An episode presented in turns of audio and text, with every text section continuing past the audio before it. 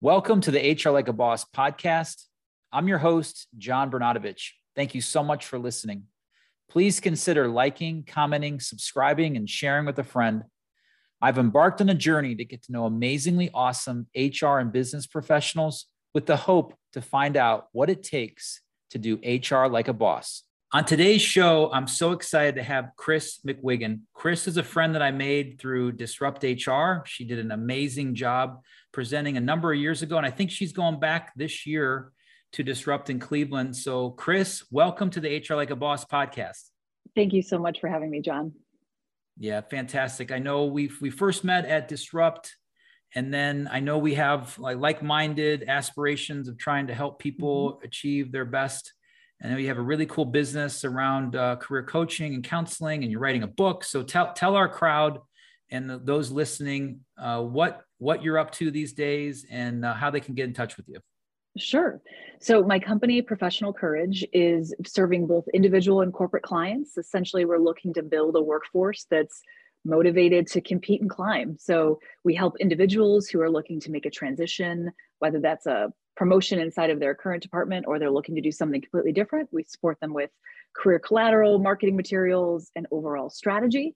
And then we work with corporate partners on how to minimize the flight risk of their high potentials and really, um, you know, create that exponential impact on their bottom line by not losing talent out the door and keeping some of those best people in house. So um, I work mostly on strategy for the business and helping to develop the team so that I can eventually step out of the business and still have it running and serving the community.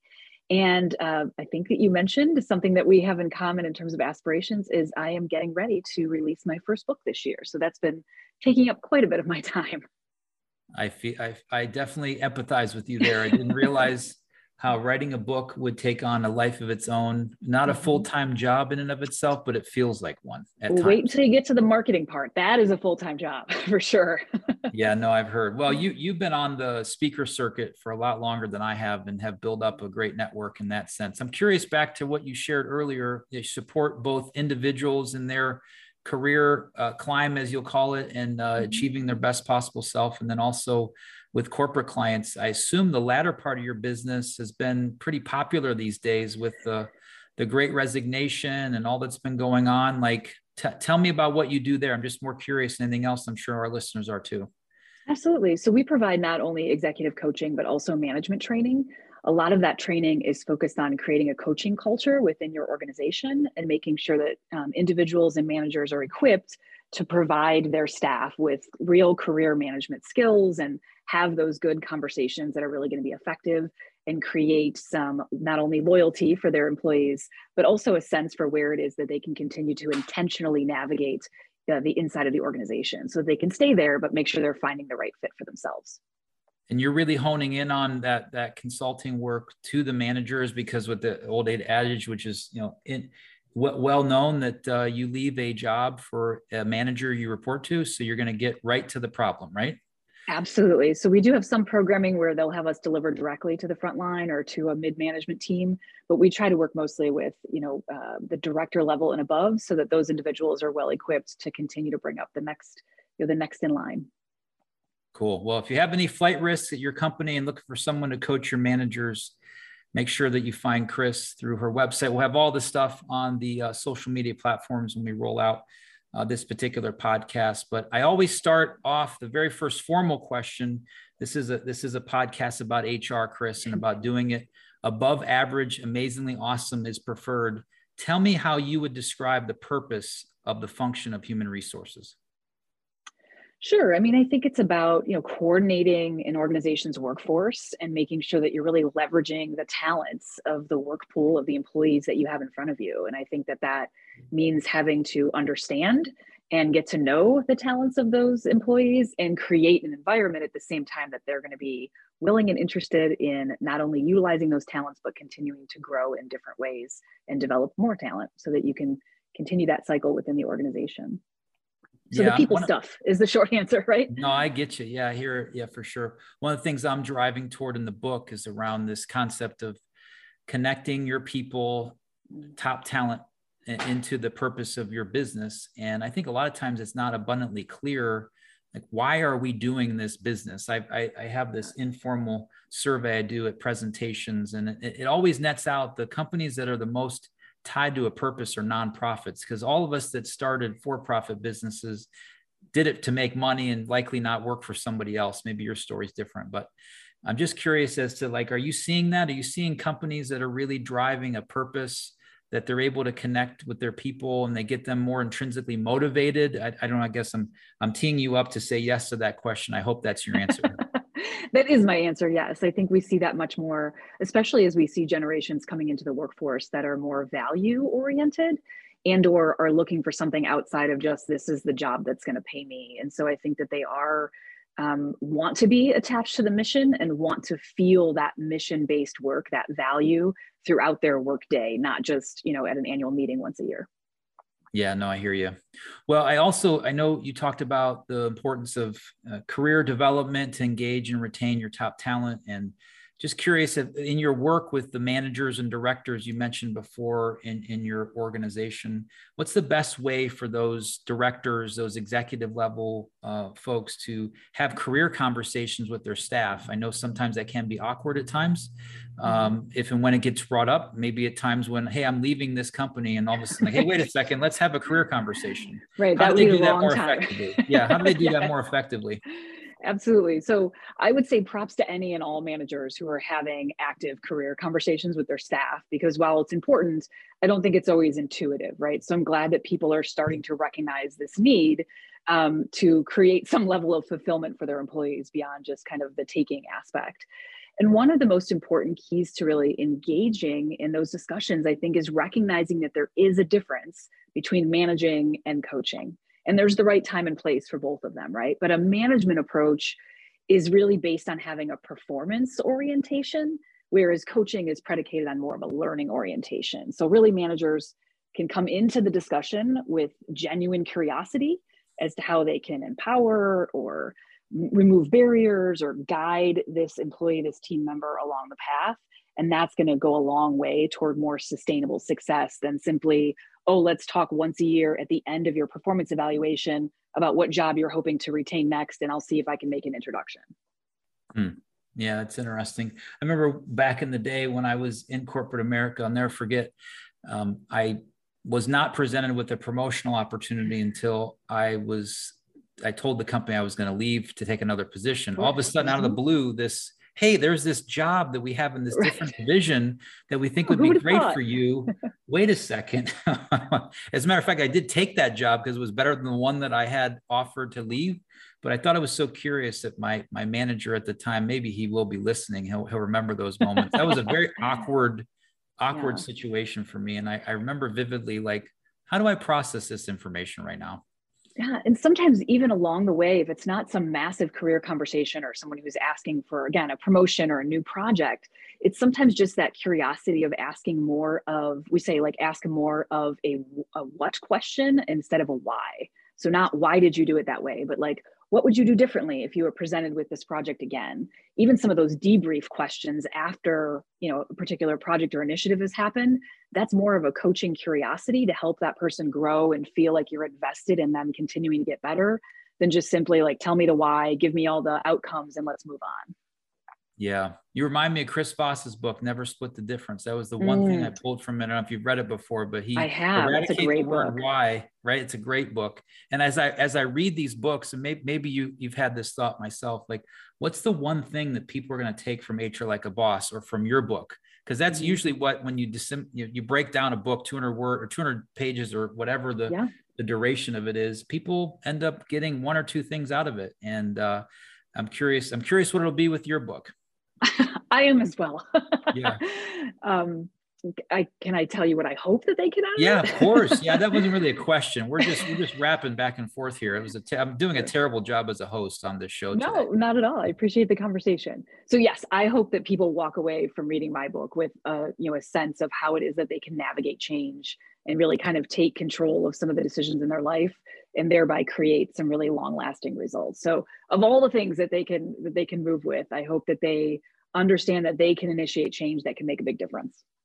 Yeah, empowering them to take control of their career. It's, it's mm-hmm. amazing how in us talking with candidates all the time how I, I don't feel like they have that that inspiration at times they feel like they're at the mercy of what job is offered to them or, or who they're working for i think that's great so chris i want to jump back into your book i know it's super exciting for you to to have that publishing date coming up so please tell our listeners a little bit about uh, what you have going on to promote the book some dates and how we get a hold of uh, that great book Absolutely. Thank you.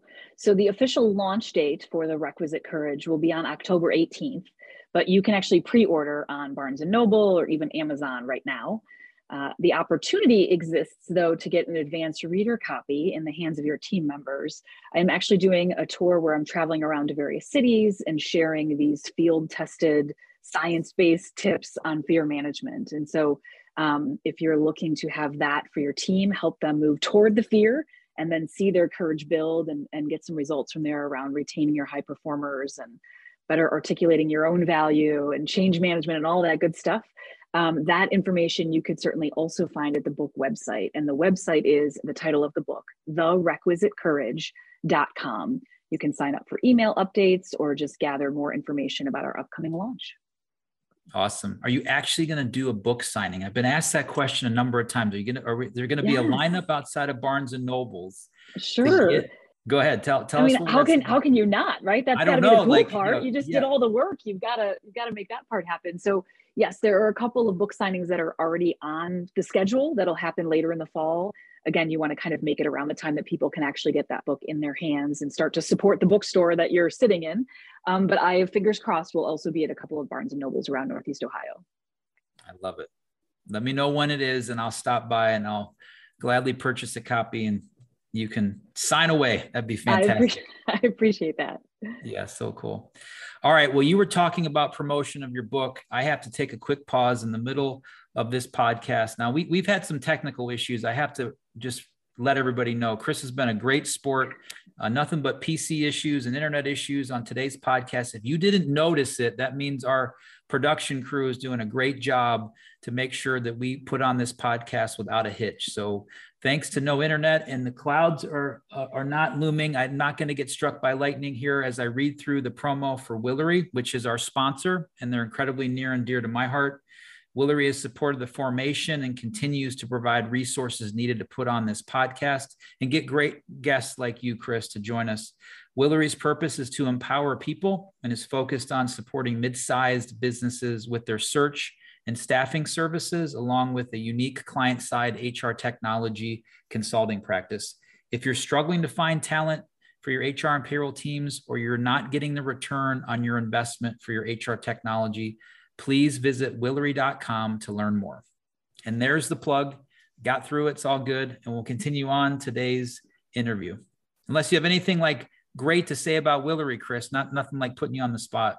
I think Willory is outstanding, and anyone who is, again, looking for that level of support in their company would certainly benefit from having a conversation with you or your team member. Awesome, spokesman. Thank you so much. All right. So, next, we're going to talk about this thing of the great resignation. I actually got an mm. email today from a client that said the great resignation is hitting my company hard and mm. basically they had lost a, handful of executives at their organization and they they tied it back to one specific thing of which um, they think their their their their particular comp strategy doesn't line up with what mm. uh, is is in the marketplace. But I, I, know there's always a wide variety of reasons as to why the great resignation is, is impacting organizations. So, so from a large corporate to small business, I'm just curious what, what leaders can do to hold on to their high potential employees in today's environment. What suggestions do you have for them, Chris? Sure.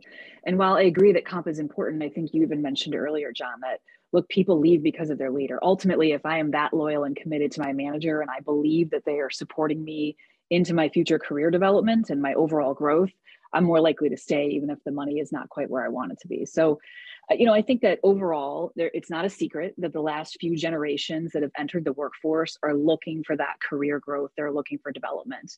Long gone are the days when I expect to spend a lifetime at the same company and those days took with them also even just being stagnant within the same organization and so leaders i think that support intentional career pathing that are helping people learn and leverage their strengths, their interests, their values, and sort of navigate the internal network within the organization to make sure that they have exposure and an idea of what that ongoing career path is going to look like. I think that is really how they can position themselves for success and certainly help to retain some of that talent who is maybe thinking three to five years out. And it's not just about the money, but where where will they be and what kind of opportunities will be available to them. Yeah, that's great. I think in those conversations, you do them the right way. You can identify stretch assignments for team members, mm-hmm. things that they are interested in, what their personal interests are, like what they're trying to aspire to get accomplished in their life. They want to buy a new house or they want to go on a particular vacation or do something that at the end of the day, you as an employer should have a vested interest in supporting them to get there so that they can achieve that. And that's the benefit of working, right? If I work, I make right. this money, then I can do things that I want with that money. Right. And I think that we as leaders of organizations forget that there are no career centers once you leave college. So, where else are they supposed to find this information? More and more employers are looking for it from their leaders, their supervisors, their company's owners. Like, you help me with my career because there's no one else out there doing that. Yeah. Do you, do you find, I mean, you work with managers all the time that are mm-hmm. obviously their employer hired you because um, either there's a, they see an opportunity or there's a challenge do, do, you see managers having the struggle of like, well, I don't want to have that conversation with one of my employees because if I do, then they're going to quit. And then all of a sudden I got to find someone else to fill their role. They kind of look at it in their own myopic, selfish manner as mm-hmm. opposed to a broader, I'm really here to serve the employee. And I hope they stay with me. But if they don't, I want them to be successful with wherever they go. Sure. So I have found quite the opposite, actually. I think first, um, they're eager to learn how to have those conversations because, much in the same way that we promote technical people because they're really good at their technical skill and then they don't, they've never learned how to be a manager. Managers have never learned how to be coaches. They don't, you know, they unlikely received career development coaching from their supervisors. So it's a whole new world. So I find they avoid those conversations more because they're just not sure how to have them. But once they have the toolkit, it's really, again, about helping the team member understand their value set and the strengths they bring to the table, and then aligning that with what's going on in the organization.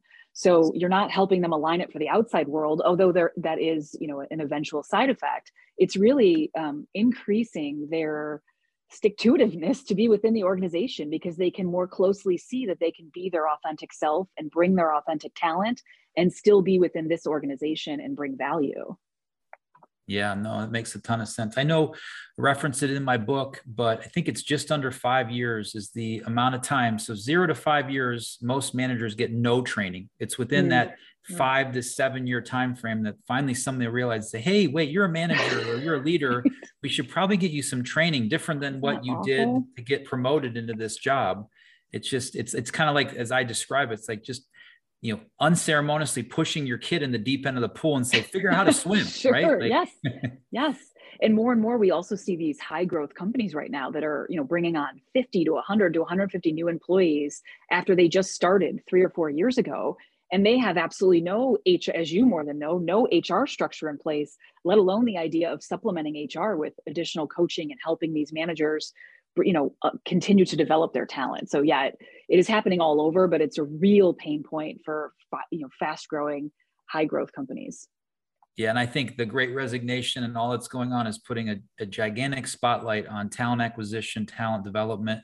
It's been long overdue. It's on everyone's radar ceo executive mm-hmm. level folks where before maybe there were a few open requisitions and, and the leadership team wasn't as focused on that. So for the sake of the well-being of the future of work i think this is a great thing but it's going to take it's going to be painful for a lot of folks to to work through that and and whatnot but great.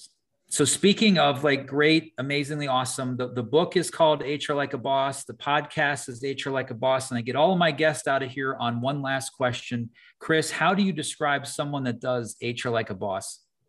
Mm, a great question um, again, it's it's not a secret that I'm all about authenticity and audacity. And from an HR perspective, I think that's really coming forward and having a commitment to the organization and the employees and seeking to find that alignment between the organization's priorities and the employees' priorities and kind of bringing those in together into alignment whenever possible. So I think you HR like a boss when you are striving to um, again authenticity throughout the organization in a way that feels very aligned to what that person uh, came to do and feels like they can do in the future. Fantastic. I really enjoyed having you on the show, Chris. You're a dear friend. I wish you nothing but the best with your book launch. Sounds like that marketing of that's going to be fun.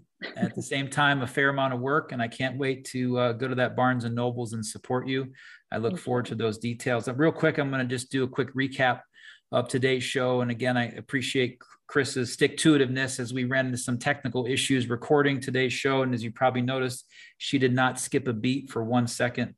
Uh, there, there's a couple things that stood out to me. The last thing you said is is the ability to be authentic while while having audacity. And there's a level of confidence that comes with that.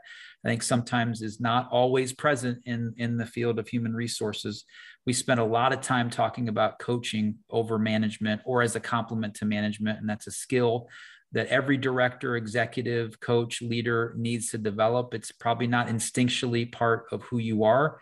And more times than not, you haven't gotten the appropriate training. If you need some, find Chris on LinkedIn or through our social media channels to help you and your leadership team out. And then the ability for human resources really to leverage that to get the best out of their talent that they have. They're, they have this great talent pool within your organization. And a lot of that has to do with having real career conversations with your employees and just not worrying about them making sure they get the job done that's at hand. So, Chris, thank you so much for being on today's show. Thank you so much for having me. Thank you for checking out the HR Like a Boss podcast. If it resonates with you, please consider leaving a rating or review. And better yet, subscribe and share with a friend.